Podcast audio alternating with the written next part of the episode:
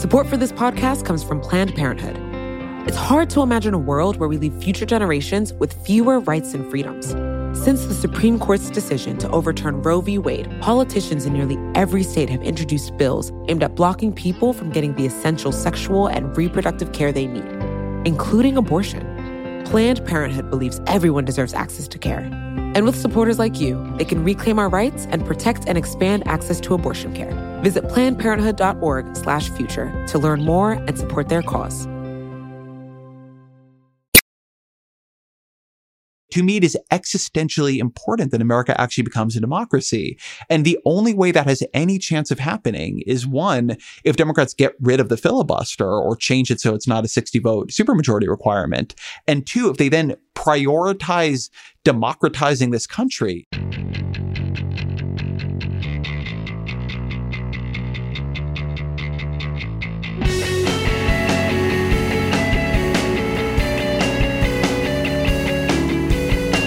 Hello, welcome to another episode of The Weeds on the Vox Podcast Network. I'm Matthew Yglesias. I'm here with Ezra Klein. We're going to do something a, a little bit different today, uh, but right before we got into it, I did want to mention this will be your very last chance to get in on the Weeds white paper lottery. Uh, if you want to pre order a copy of 1 Billion Americans, that's my book. It's about why there should be 1 billion Americans.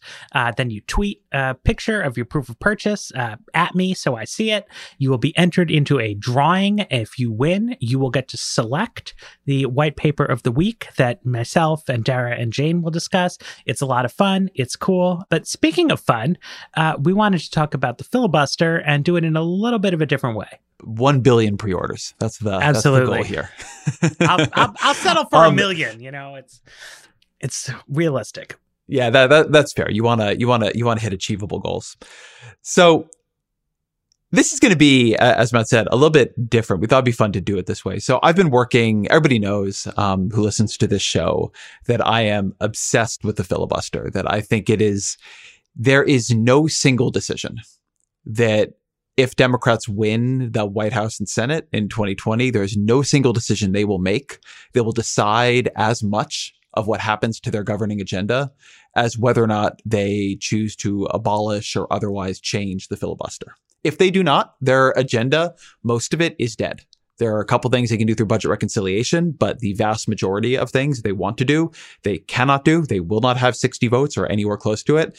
Um, and Joe Biden, for all of his uh, personal charm, is not going to be able to get Republicans to sign on to anything of the scale that he has promised. So if they leave the filibuster in place, their agenda, most for the most part, is dead. The odds are they will leave the filibuster in place um, the odds are that just like happens every year, the fear of change will overwhelm the fear of leaving climate change. Um, I'm sitting here uh, in in California where the sky is red right now, um, and almost every other problem America and the world faces to fester. So I've been working on a big piece trying to pick up this debate and, and, and engage it more directly. Uh, and as often happens when I write big pieces, I send them to Matt for, for thoughts. Uh, Matt's a, a, very good editor and very good at pointing out the weaknesses in an argument. And so I sent this piece to him, but rather than do these thoughts in a normal editing process, we're going to, we're going to talk it out uh, here on the weeds.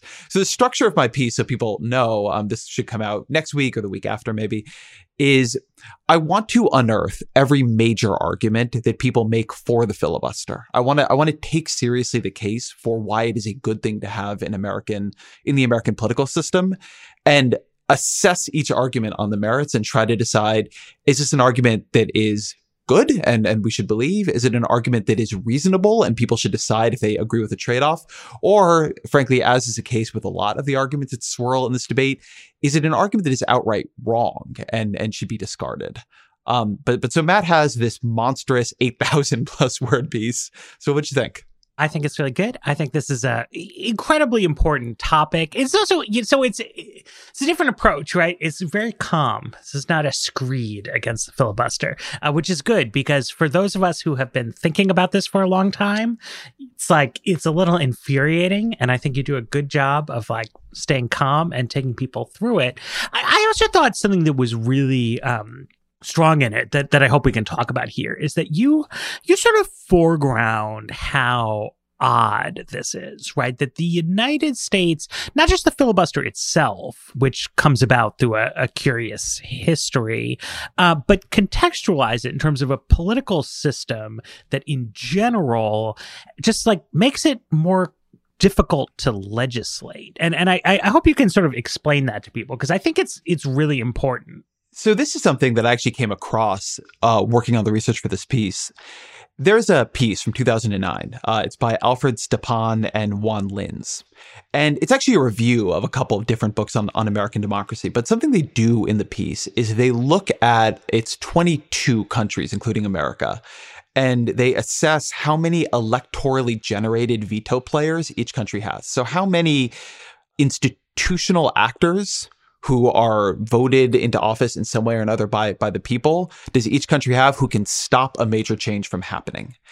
And the reason this is important before this is not looking at the filibuster in a direct way at all. What this is simply asking is how difficult is it to act in different political systems? And, and this is really striking because people have this idea like the, the Senate is a cooling saucer of democracy, and that's about the filibuster and so on. Um, that if we somehow got rid of a supermajority requirement in the U.S. Senate, that American politics would fall to the quote unquote tyranny of the majority. Um, and this is just wrong. So, of the 22 other peer nations, this is 23 countries they're looking at in total, more than half of the countries in the sample only had one veto point at all. It is the prime minister's majority in the lower legislative chamber, only one electorally generated veto point. Um, another 7.5 had two veto points. Um, the reason you have a 0.5 is that France has these two states their um, political system can be in uh, called cohabitation, which Matt can explain better than I can. So that 7.5 had two veto players. Then there were only two countries in the sample with three electorally generated veto players. And there was only one country of the 23 with four, and that's America. And by the way, when, when they say four, they're not counting the Supreme Court, which they don't count as an electorally generated veto player.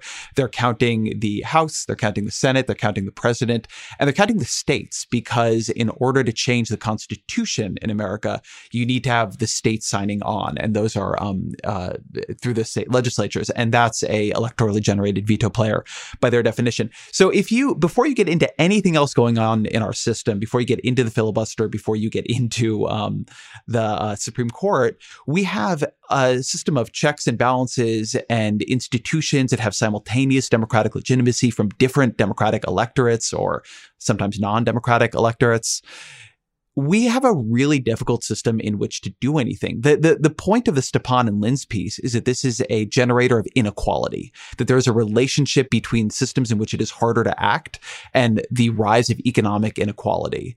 But just putting even that aside, what I think this should tell you is that America's political system is very hard to govern within, with or without the filibuster. My argument in this piece is the filibuster adds a level of difficulty on this. It takes it from very hard, which was intended, to functionally impossible in normal circumstances, which was not intended. But there's no world here where we're going to be moving to some smooth, easy to easy to wrangle uh, political system to me, that's critical context here, right? That if you move the Senate to pure majoritarianism, the United States would still be compared to most other, you know, well established democracies, a system with a high number of veto players and a high degree of policy stability. And, you know, people can sort of debate the merits of policy stability and, and veto players, but we are an extreme outlier right now. And even with the sort of reform that you favor, uh, would continue to be a, a pretty significant outlier. So the you know the sort of cooling saucer concept it's not it's not false that you know a supermajority requirement sort of exacerbates uh, or enhances cooling sauceriness, but it's at least um, questionable whether that's really sort of necessary. Well, I think I maybe disagree with your analysis. that's what I want. I want I want the disagreements. Right. Which is so something you say because you're sort of going through different arguments here. And one thing you mention is that um, you think this is kind of ideologically neutral right? And that there, you know, is no sort of systemic advantage that one person or another gets. Um, but I read a long time ago a, a book by a, a, guy named George Tsebelis uh, called Veto Players How Political Institutions Work. And it's this kind of formal political science thing. It was written in, in 2002. Um, but he shows with some different kinds of math that basically countries that have more veto players, right, which the United States has a lot of, have more policy stability and they have um, various kinds of characteristics. His conclusion actually sounds similar to uh, what what you said about inequality, except he casts it in a more uh, favorable way, which is that countries with more veto players have more stable property rights. Uh, he says, and more stable. They're more immune to sort of macroeconomic populism. Uh, and then uh, uh, Michael Munger, who's a libertarian and economist, he wrote a sort of review of Tsebelis's book that I was just looking up again uh, as we were preparing for this, and he says like uh, you know, like this is great. It's great that America has veto players, but really what we should have done was adopted uh, John C. Calhoun's constitutional proposals. Calhoun wanted to say that we needed to make uh, veto players even more cumbersome in the United States. And his idea was he wanted to basically make it impossible for the federal government to legislate against slavery. Um, and some libertarian scholars, uh, to be clear, they're not saying that slavery is good, but they're saying that that impulse is correct, that it would provide stronger protections for private property rights, which would create more sort of prosperity and, and stability over the long haul. And to me, this conflict over the filibuster, I mean, if you talk to senators, they get into a lot of sort of Senate nonsense uh, about everything. But it does, I think, come down to this question of the strength of property rights versus the possibilities of activist government, uh, which I think has like quite serious ideological implications. And that in turn is one of the reasons why it's hard to make change. I let me think about this for a second. So so to to cast some of the argument I'm dealing with here just a little bit more. One of the the the things I'm dealing with in both directions is the idea that the filibuster will either getting rid of it will either advantage Democrats because the way I would frame that argument is legislating and, and, being able to act within the context of American government is inherently a progressive act conservatives simply want to do less. They want to stand athwart the government yelling stop. And that is something that uh, a gridlocked government is very good for doing. Whereas making it simpler to do things is just going to mean Democrats pass a better healthcare system, they pass uh, climate change bills, et cetera, et cetera. Um, on the other side, the uh, getting rid of the filibuster might advantage Republicans simply because the Senate, in its current composition, has a Republican lean because of the way uh, the American political parties are distributed across states, and small states tend to be whiter, they tend to be more native born, they tend to be more Republican, um, and so that could that could be a way in which it helps Republicans. So I want to flag that because it might be worth coming back to that yes. as the tension here the way I would put it is I don't think the fil- getting rid of the filibuster is neutral in the current context. Um, I, I, that would be going too far, and I agree with what you're saying. It's that I I want to be careful in a piece like this about predicting what the future holds. That any move of this severity in American government, just a history of anything like it, is the consequences are not going to be what people expect. It just will not be the case that it just goes in one direction. And so the thing I say in the piece, which I think is true, is that there is a, a there's a good argument that if you take the theory of conservatism that you will hear expressed at panels at the Heritage Foundation seriously, uh, just making the government more capable of governing and legislating is going to, to help progressives because they pass more legislation and they have more legislation they want to pass. And in addition, a lot of what Republicans want to do, tax cuts, getting rid of government programs, you can do some of that through budget reconciliation anyway. But I don't think the Republican Party is that thing. I think that is something you hear at panels at the Heritage Foundation and not actually in governance. And I think it's also changing pretty rapidly. And so I imagine a world where there is a future ethno national, uh, a Republican Party that has more fully built an ethno nationalist ideology and governing agenda, like Donald Trump ran on that kind of thing, this sort of populist ethno nationalism, but he didn't govern in that direction really at all. Um, uh, he governed as sort of a plutocrat who tweets uh, with sort of an ethno nationalist flavor. But you could imagine in you know some kind of future successor of his, maybe Donald Trump Jr., who would actually have a lot more to say on this, right? Like who would want to pass bills unleashing police officers and protecting the suburbs and um, regulating immigration, you know, even more. Although the president currently has a lot of power on on immigration, you know, and like at, you know, building the wall and so on and so forth. And they just might have more of an agenda. And in that world, the filibuster might be useful for them. We've talked on the show before, Matt, about the way in which the Republican Party seems to have collapsed into a miasma of cultural grievance as its central unifying properties. And it's hard to figure out how you manifest cultural grievance into a legislative agenda. But I take that as a solvable problem. And I imagine they could do that if they wanted to over the course of a couple of years. And so it's more that I don't want to say for sure that you, you imagine Biden and the Democrats get rid of the filibuster in 2021 and in 2024, 2028, Nikki Haley or Tom Cotton win the presidency and Republicans take back the Senate because the Democrats haven't done anything to make America more small d democratic, uh, or that they failed in their in their effort at governance. And they might have an expansive and ambitious agenda that they are now able to get through a lot more smoothly than than would have been true otherwise. So I think that that's probably right, you know, and it's uh, I, I think compared to what's sort of literally in in the text though, a little interestingly different because it's not that it's non-neutral in partisan terms because like you have two parties and they're going to do something, uh, but it is non-neutral in policy terms, right? That one consequence of the filibuster is that we can sit here, you know, journalists, you know, we could be in our in our Vox Slack or even just on Twitter, and we all know that there's a difference between a more populist Republican senator like Josh Hawley and a more conventional, you know, conservative like um, I don't know who's the most boring conventional conservative. Rob Portman. Uh, Rob Portman, right? And then you can ask yourself, okay, well, what difference does it make? What is the cash value of the difference between Hawley and Portman? And the answer is none right? Because Hawley can like introduce a bill with four co-sponsors saying he's going to repeal section 230 protections for tech companies unless they all put up little American flags. And like, it's not going to pass. And it's not going to pass because nothing is going to pass. Because the only kind of bills that pass are huge bipartisan emergency deals like the CARES Act or narrowly partisan budget reconciliation bills like the Trump tax cuts. And then, you know, executive branch appointments are just sort of given over to, to, to, corporate lobbyists.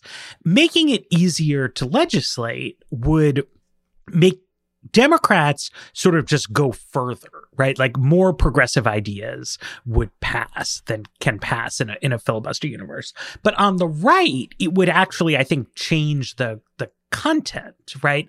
Along the lines you're saying, it would make it much more realistic to try to do something about the things that more populist minded conservatives talk about.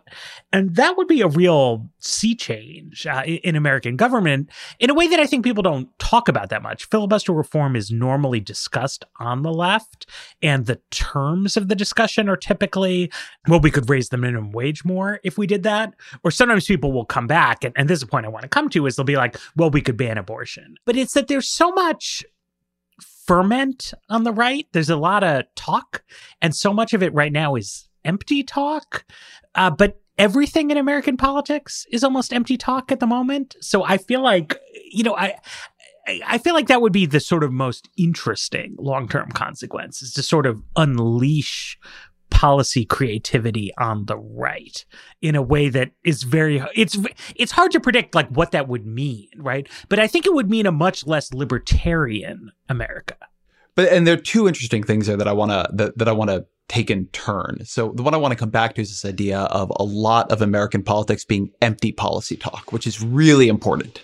But before we get to that i, I, I want to talk about the way the filibuster paired with budget reconciliation tilts the agenda towards economic issues and ideas. So something that is happening on the right right now is a huge level of frustration that over the past couple of decades, social conservatives have been in this relationship with economic conservatives, and they feel like they've been taken for a ride.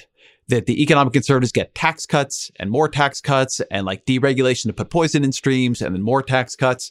And what do the social conservatives get? Tweets? Nothing. They get nothing. And so there's been this like big move on the Catholic right in particular to say that, you know, we have been screwed. We have been screwed. That is maybe an ideological thing that has happened inside the Republican coalition, but it also might reflect something else, which is the way to get around the filibuster is this bizarre process called budget reconciliation, which was created in 1974. And it's a way of fast tracking the appropriation bills process. So you have some appropriation bills, particularly a House and Senate one, and you want to reconcile them into one appropriation bill. And you don't want to take all of your time doing this. So they created this like way to do this technical process pretty quickly. Um, it's protected from the filibuster. You can't do amendments in the normal way. You can't debate it in the normal way and so on over time, people realized you could use this to get around the filibuster. So then they put these strictures on it. So the key ones, and this is something you'll hear called the Byrd rule. There are a bunch of parts of the Byrd rule, but the key three things in the Byrd rule are every provision that goes through budget reconciliation has to be primarily about the budget, taxing and spending in nature. So you can't do regulations. You can't do things that aren't about taxing and spending. It can't increase the budget deficit outside of the 10 year window. This is why so many Republican tax cuts expire after 10 years because they're passed through budget reconciliation because then they can be bigger. But because they can't keep blowing up the deficit after 10 years, they have this exploding um, expiration date uh, under the theory that then they'll be popular and, and, and Congress will work to extend them. And then the third thing is it can't touch Social Security, which is a sort of random uh, Byrd rule stricture. Anyway, the thing this does is parties come into power, Republican or Democratic, and they look at their agenda and they ask themselves, what can pass here? Like what is important to us and what can pass? And important to us is one consideration, but can pass often means what can theoretically go through budget reconciliation? Taxes can go through budget reconciliation. Healthcare can go through budget reconciliation. Economic things can go through there. But if you want to ban abortion, that cannot. If you want to ban porn, that cannot. If you want to get rid of Section 230, uh, unless people put American flags up, that cannot. And by the way, this is true on the Democratic side too. Um, it pushes towards things that are direct spending uh, changes. So, for instance, if you want to do climate change uh, legislation, you could do a carbon tax through budget reconciliation. That would be very straightforward. You may not be able to do, say, a clean energy standard or a renewable energy standard through budget reconciliation because that's a regulation affecting private industry. And so there's this way in which we've tilted the agenda towards these things. And that has actually weakened on the right, the social conservative wing of the party, because even to the extent they have ideas, um, they can't pass them. So they come to the Senate and they just die. Uh, I have heard many, many Republicans and some Democrats say that one reason McConnell doesn't want to get rid of the filibuster is he doesn't want to have to have votes with live ammunition on all these unpopular socially conservative ideas. But if you're a social conservative and you do want to have votes with live ammunition on it, you should really want to get rid of the filibuster because what the filibuster does right now is it creates a pathway for the economic conservatives to get their ideas passed into law, but you don't have that pathway. And so your stuff just languishes on the shelf. Okay. So with that, uh, let, let's take a break. And then I do want to come back to this question of sort of basic turnabout. Support for the Weeds comes from Not Another Politics podcast from the Harris School of Public Policy. With the constant news cycle, there's a lot of noise out there.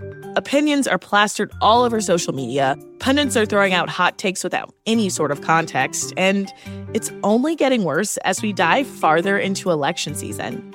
We know that if you're listening to us at The Weeds, you're looking to cut through all this. And if you like this show, you might like Not Another Politics Podcast.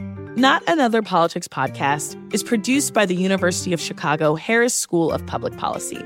They want to take a research and data approach to analyzing hot button issues and offer perspectives that go beyond the headlines.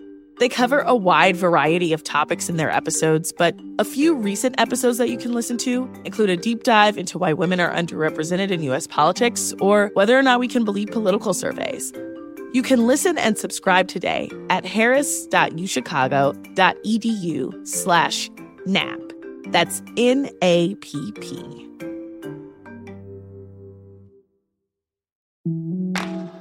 Support for the weeds comes from Burrow. Okay, are you ready for the understatement of the century?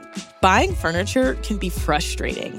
You end up visiting a bunch of stores searching aimlessly for the right pieces to match your home, then spend hours trying to get those pieces together, or together again if you got it wrong the first time. And that's even if you were able to get it through the door. Burrow is a furniture company that wants to make the whole thing easier. Burrow's new Dune line features a contemporary yet timeless look inspired by the craftsmanship of classic mid century construction. If you're looking to bring a sense of luxury, comfort, and durability to your outdoor spaces, you might want to consider Burrow. Like all of Burrow's pieces, they offer easy assembly and disassembly so you can move or store them away as needed. Not only that, they ship straight to your door for free. Listeners of The Weeds can get 15% off their first order at burrow.com slash weeds. That's burrow, B-U-R-R-O-W dot com slash weeds for 15% off. burrow.com slash weeds. So one thing you hear, you hear Republicans say, this is in your piece, you know, like, uh, watch what you wish for. You know, if you get rid of the filibuster, then we're going to come back with with all these these right wing bills. I've heard Democrats say that they regret having scrapped the filibuster for judicial nominations because now Trump is confirming all these judges.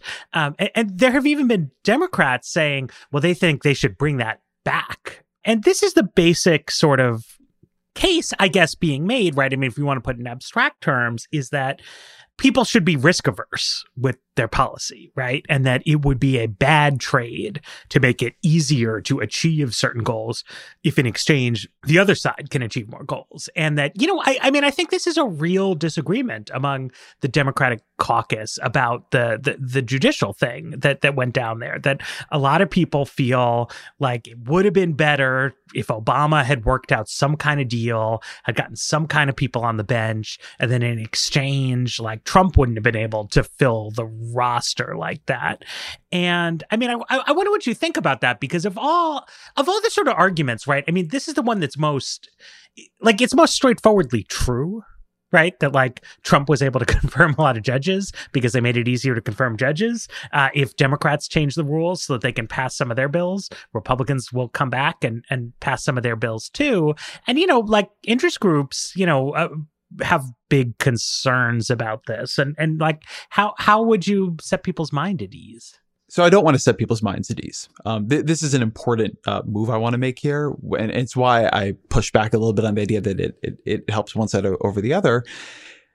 Of the arguments on the filibuster, the one that the other side may pass laws you don't like is true. Uh, so let me take the big version of this argument, and I want to talk about the the 2013 reforms um, that that you brought up. So on the big point here, it is absolutely true. Both sides will be able to legislate more easily. And the thing you will always hear from Democratic senators too is I don't want to get rid of the filibuster because I've been in the majority. And this is something that I really want to present as a choice and a trade off, not just an argument for abolition. The thing you are dealing with there is do you prefer the benefits and the potential problems of governance to the benefits and the potential problems of paralysis. And this is something where I think there is actually, we should understand this as a structural difference between what is good for senators and what is good for voters. So for senators, it may actually be more useful to be able to block things in the minority and to have this power as an individual and then as a collective, and also to be able to dodge accountability for what you didn't get done in the majority there's like perfectly good reasons to prefer that as a member of the U.S. Senate. Um, it means you will never be without any power at all. Um, this is what they mean when they say they don't want the Senate to turn into the House. And it means you will always uh, be able to give some reason why you weren't able to fulfill your promises. But as an uh, electorate for voters, I think we should look at this very differently than that. And, and, and for this reason, the way the feedback loop of American politics should work, just like in any democracy, is politicians present a an agenda to voters. Voters decide between the two agendas they are presented with by politicians and vote one side or the other into office. That side uh, that got voted into the majority then delivers some rough facsimile of the agenda they promised. Voters then judge how that has changed their everyday lives. Like, did they get health insurance? Is the economy better? And then they decide whether to reelect those people or throw them out of office. that's a pretty straightforward feedback loop. And it's not perfect, and legislating is always hard. And like, look at other countries, it's hard there too. But it kind of works, right? You can kind of say, like, did I like what those folks did when they were in power, or did I not like it? And I want somebody else to get a turn. Instead, what we have in American politics is that the two sides present an agenda to the voters. The voters vote one of them in. Um, to get a majority, you tend to need to do that over multiple election cycles because of the divided nature of our government and of our the staggered nature of our elections. Then that party is not able to deliver anything at all, like in, in any respect, like the agenda it promised to deliver. There's a huge amount of disappointment and frustration and dispiritedness among the people who voted for them and confusion among voters of why something didn't happen. Then there's a lot of argumentation coming up to the next election about whose fault it is that all these problems have gone unsolved. And the majority party accuses the minority of being obstructionist, and the minority party accuses the majority party of trying to ram its agenda down the American people's throat. And then the American public tries to figure out who's right about that, or more, I think, accurately, just gets frustrated and tends to swing a little bit in the other direction. And then we just keep going through the cycle. And the American public never gets anything like the kind of change it votes for. And I think you're just choosing between these two models of how to conduct politics. And I think it's pretty clear which one would be healthier for the system. But I understand also why senators prefer the other one. Yeah, I mean, I don't know. I feel like of the two of us, usually I'm I'm the cynical one, and and you're the more idealistic one. And to give some credit, I guess, to, to the senators talking their own book here, right? I think they have this vision in their mind. I, I mean, I guess you you discuss this in, in, in the piece as a under a separate heading, but they have this vision in their mind that, well, what's going to happen here is that one view is okay, it's going to be like the House, right? And in the House, at least according to senators, uh, the leadership just kind of cooks up bills and then they ram it through Whereas in the Senate, at least in their idealized version of the Senate, someone will set the agenda. And it's like, okay, we're talking about climate now. But because of the filibuster, you're going to have to have like a real compromise, right? And there's going to be agency for all the individual senators. As a minority party member, it's not just that the minority party can block, but the minority party can choose not to block, right? So, uh, one of the few pieces of legislation that passed uh, in, in the Trump era was a sort of Mike Crapo authored partial rollback of the Dodd Frank banking rules. And this was not eligible for budget reconciliation. So they needed Democratic votes to get it done. Most Democrats just voted against the bill, but several Democrats voted for it.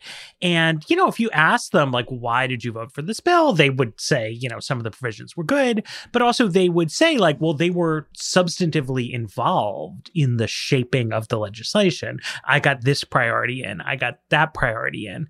And I do think that that is more than selfishness on the part of the senators.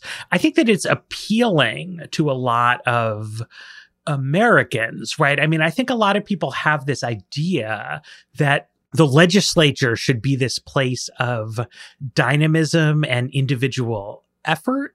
And when people say bad things about Congress or the recent trajectory of Congress, that kind of um, elimination of individual agency and the concentration of everything in, in leadership and making everything partisan is something that most voters at least say they they deplore.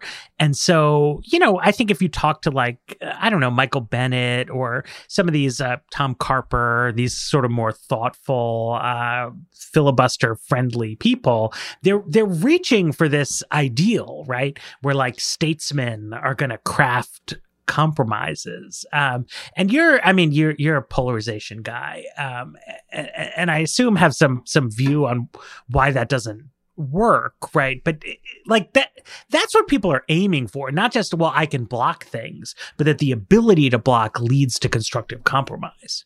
Yeah, so there are two things here that are worth um, a couple things here that you, you need to pull apart. So one is the idea that the filibuster leads to deliberation, right? And, and, and that I think is its canonical role in American politics, that it ensures minority voices can be heard, that they can make an argument. Sometimes that argument will convince people. Um, famously in Mr. Smith Goes to Washington, Jimmy Stewart's character uh, collapses from exhaustion, which leads the corrupt old lion senator to have a crisis of consciousness and he tries to kill himself and then he comes back in and confesses his whole scheme on the floor of the Senate. Sorry for the spoilers of an old Frank Capra movie. So deliberation is one version of that. Then there's compromise. Um, this is uh, this is related not to the filibuster's ability to hold things up, but to the filibuster's ability to impose a 60 vote supermajority requirement, uh, wherein you can't pass anything without getting compromise. Uh, and so, in theory, at least, that should lead to compromise. Um, I have a sort of long discussion of this in the piece because I think this is very, very important the key thing about this idea is that it's not really even wrong. It's actually true for the majority. Um, I've watched majorities govern, particularly Democratic majorities in this case, who I think are more like tend to have more full governing agendas, and like they really do want to compromise. The mistake of that is assuming that the minority will want to compromise as well. Uh, I think that the the way that implicitly compromise has been understood in the U.S. Senate is it it is a gift the majority offers the minority, and the filibuster is is a is a incentive for them to offer that gift. Um, one thing McConnell, and if anybody ends up destroying the the filibuster, having been speaking to a lot of moderate Democrats about this recently, it will have been Mitch McConnell because he disproved this theory. What McConnell showed, particularly in the Obama era, but not only, is that compromise is a gift the minority gives to the majority. And there's no reason for them to want to do it because if you have somebody like Joe Biden, before that Barack Obama, run for office saying that if you make me president, I'm going to make it um, so Republicans and Democrats work together again and pass all these great bills and, and, you know, American politics won't be so angry and bitter and you're going to like it better. And they succeed at that, then they get reelected with like 60% of the vote.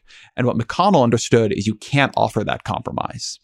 And so already under his leadership, we've moved to everything is written for the most part by the leadership offices. All the negotiations happen between them.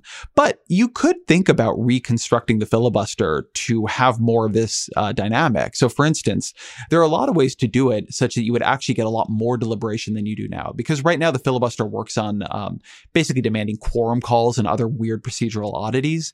It very rarely creates any debate. And in fact, it is very frequent that the filibuster will be placed on the motion to move to a bill or the motion to debate a bill. So you are actually filibustering um, procedurally the debate that would have otherwise happened, or because you have communicated a filibuster threat to leadership in advance, a bill that otherwise would have come to the floor to be debated won't ever get brought to the floor because the leadership is just like, eh, this can't pass. It's going to burn up all this floor time. We're not going to do it.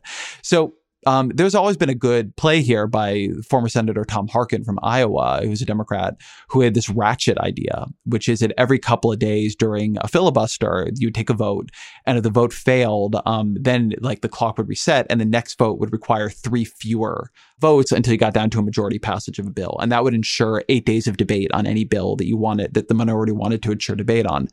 The question of how to demand compromise is simply harder. The issue is that compromise is electorally irrational for the minority party. The minority party wants the majority party to be seen as a failure. So I've read, as part of my, my work on, on this piece, uh, a book called Defending the Filibuster, The Soul of the Senate by uh, Arenberg and Dove. And Arenberg is a longtime Senate staffer. Dove was a parliamentarian. And it's a very there's some good things about this book, and I don't want to be too hard on it, but it's a very weird book. It relies very heavily on the idea that like whoever's in the majority uh, hates the filibuster, and in the minority, um, they they want to get rid of it, or they they they they learn to love the filibuster. So it's functionally throughout a hypocrisy argument. They agree that the filibuster is being misused, but they basically say the problem is not the filibuster. The problem is hyperpartisanship and poor behavior among senators. And that's true. Um, the filibuster worked very differently for most of American history. From 1917 to 1970, there were on average fewer than one cloture votes a year to break a filibuster because filibusters were so rare. Now there are more than 85 a year. I mean, it's unbelievably different how the Senate works today than it was for most of the 20th century. But you're not getting rid of hyperpartisanship. And the behavior that hyperpartisanship generates, which is not like bad behavior, it is rational behavior, is not going away either. So the issue you get into here is not whether or not it would be nice to have the filibuster in a consensus and compromise oriented Senate with ideologically mixed political parties um, and a non nationalized political media, such that you have a lot of room for compromise and the filibuster is a push in that direction. But in a hyperpartisan Senate, the nature of the filibuster becomes not an incentive to compromise, but a uh, tool with which bills can be killed. So the minority has a better chance of winning back the majority. And thus deliberation becomes rarer and arguably compromise becomes rarer. Although I don't exactly, I think compromise is just going to be rare under either circumstance. But yeah, like I don't want to be too cynical. I understand the Senate that senators yearn for. There's plenty of examples, and I talk to senators on both sides about this all the time. Like the easiest way to get a senator to talk is to ask them to criticize how the Senate works today. But the problem is they can't change it because the way it works today is how the system needs it to work. This is what my entire book is about. And the filibuster works one way under the system. If we want it to work a different way, we can reconstruct a rule or a bill that does that.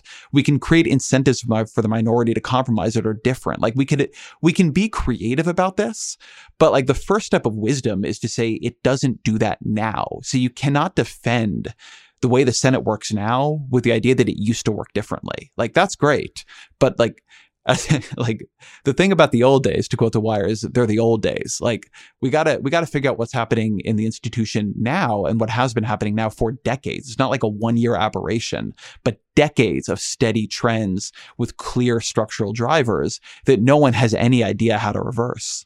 All right, let's let's take a break because I, I think that's a good sort of pivot point into some other topics. Support for this show comes from Sylvan Learning.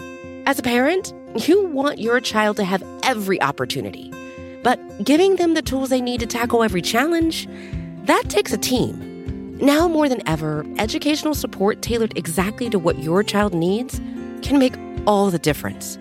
That's why parents have trusted Sylvan Learning for 45 years as the ultimate teammate in their child's educational journey, instilling in them a love for learning and a passion for reaching the next level.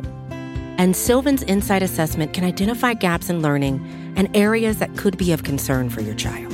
It's a 360 degree view into your child's learning that you can't find anywhere else and helps ensure that your child didn't miss something in school that might put them at a disadvantage in the future. And right now, it's the best price of the year at $29. Go to sylvan29.com to learn more and get your child's assessment for only $29. That's S Y L V A N 29.com.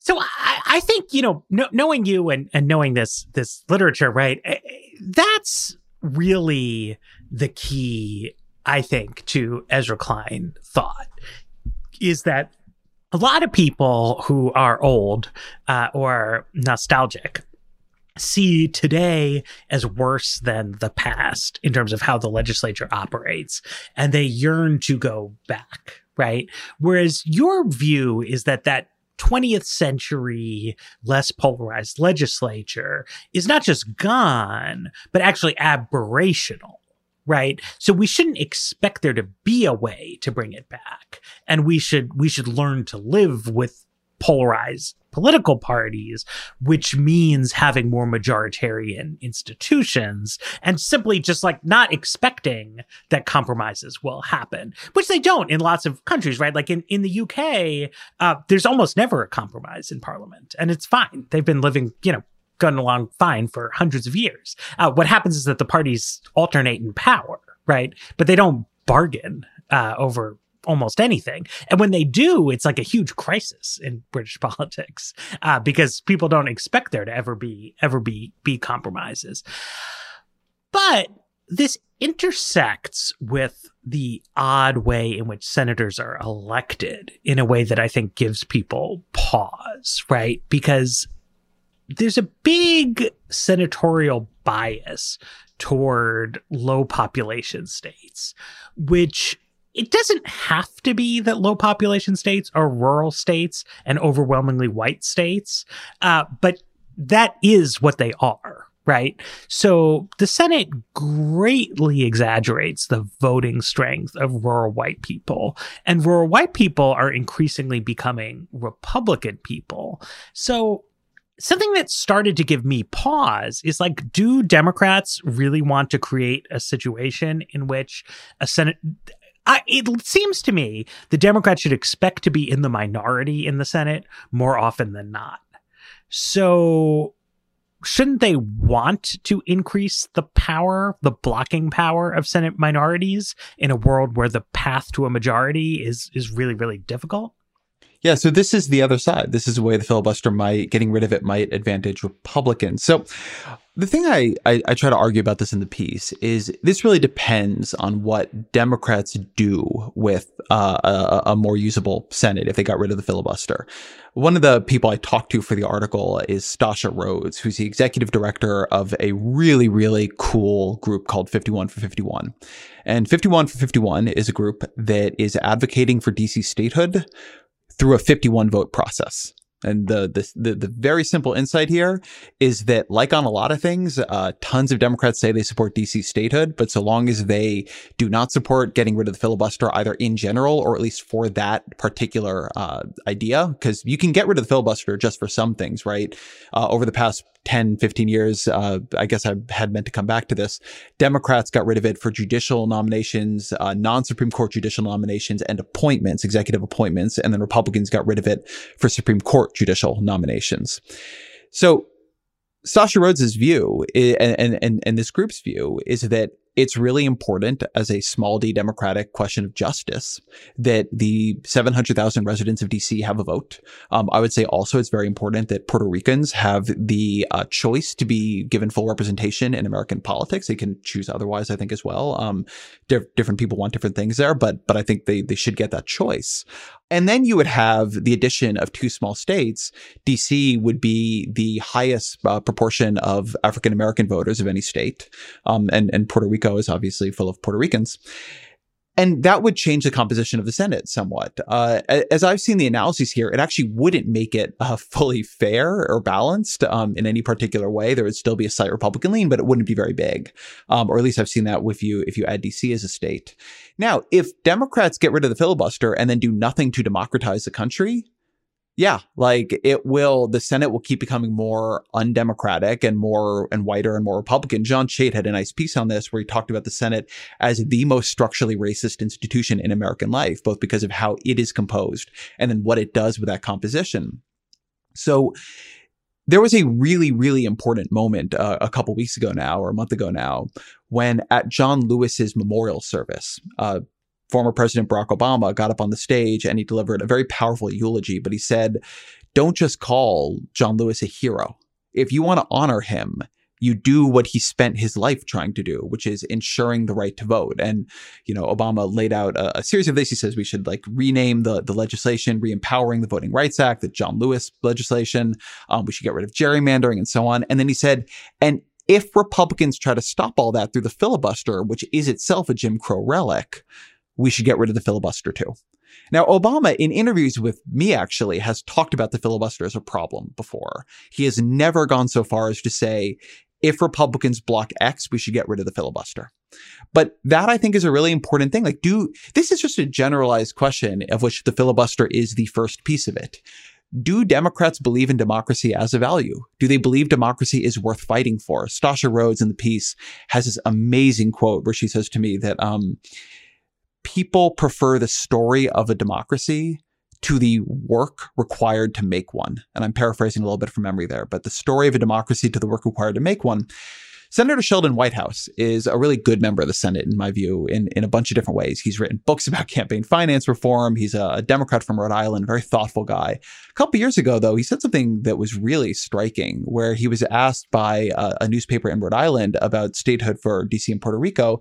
And he said, Not my issue. If Rhode Island could get as much federal procurement contract money as uh, DC does, I'd be really happy with that. Then he said, You know, there's a good case for Puerto Rican statehood, but you know, it would feel unfair to Republicans. So we need to figure out what state or like breakup of the state we give them. So it's fair. It's just complicated, like not something I worry about. There's a lot of criticism, including from me. Um, he walked that back then in a, in a way that was very, very telling, where he said, to be clear, if DC or Puerto Rico statehood came up for a vote in the Senate, I would vote for it. So here you have a Democrat saying that it is, it would be unfair to enfranchise DC and Puerto Rican residents. And by the way, Puerto Rico is bigger than like 20 of the states that currently, roughly, the 15 or 20 of the states that currently have representation. I have the number in the piece. And it would be unfair because they might choose to use their vote to vote for members of Whitehouse's own party. Like it's the craziest thing in the world. Um, but it is the way in which the status quo uh, manages to hide its own injustices and make any change to itself seem like itself an injustice. And then like when White House goes further and says like, look, I would vote for this if it came up in the Senate. Like that's the whole problem. It's not going to come up in the Senate with a filibuster. So you never have to vote for it at all. Like that's just like it's total empty air words. And so I, in my view, democracy is really important. And one of the fundamental things perverting American politics right now is our democracy has become so weakened. I mean, it's been weak many times in our history and has not been strong for very long at all. But right now, the White House is occupied by the guy who won fewer votes in the election. The Senate is occupied by the party that won fewer votes in the relevant elections. The Supreme Court is occupied by people appointed by people who won fewer votes in the relevant elections. And so three of the four major power centers in American government government uh, do not reflect the the will of the American people at all. Like, let's not talk about tyranny of the majority. In those circumstances, we operate currently under tyranny of the minority, and it is becoming more and more dangerous as that minority sees itself losing power. Like, to me, it is existentially important that America actually becomes a democracy, and the only way that has any chance of happening is one, if Democrats get rid of the filibuster or change it so it's not a sixty vote supermajority requirement, and two, if they then prioritize democratizing this country, not to give themselves power, because the Republican Party will adapt itself and will try to compete for votes it doesn't currently have to compete for. But they have to do it because if they don't, like it's just going to keep weakening, right? And it is just that you're going to have a Republican Party that has enough power to keep changing rules to try to keep itself in power without actually competing for votes of say people who live in Puerto Rico. And just like the core I, I, really appreciate the way you put the core of my thought but but one thing that i would just add to it is like the core of my thought is that the incentives of political systems really matter. And the more the american political system degrades from being a democracy the more one party has a path to power that re- does not require winning a majority of the public and in fact requires um, catering to the resentments of a declining racial and political uh, group. Like you don't want that. You you don't want that to be the incentive in your system. And so you have to do something radical to change it fast before it entrenches itself. I think Republicans could compete in a in a true democracy. I think you see that in all kinds of blue states where there are Republican governors. I think you see it throughout our history where the parties change depending on what they actually need to do. But if they don't need to, they won't. And if Democrats don't make them, they won't. And if Democrats don't believe in democracy enough to actually fight for it, then what the hell do they believe in? Well, so my notes here said I wanted to make these points about democracy as a broader issue, uh, but you made them well. And uh, there we are. So that's good. The conversation ended up in the right place at just about the right time. Uh, I'm going to need to move on to do uh, some more interviews about my book, which you should buy if you are out there listening 1 Billion Americans for sale September 15th. Um, you know, I look.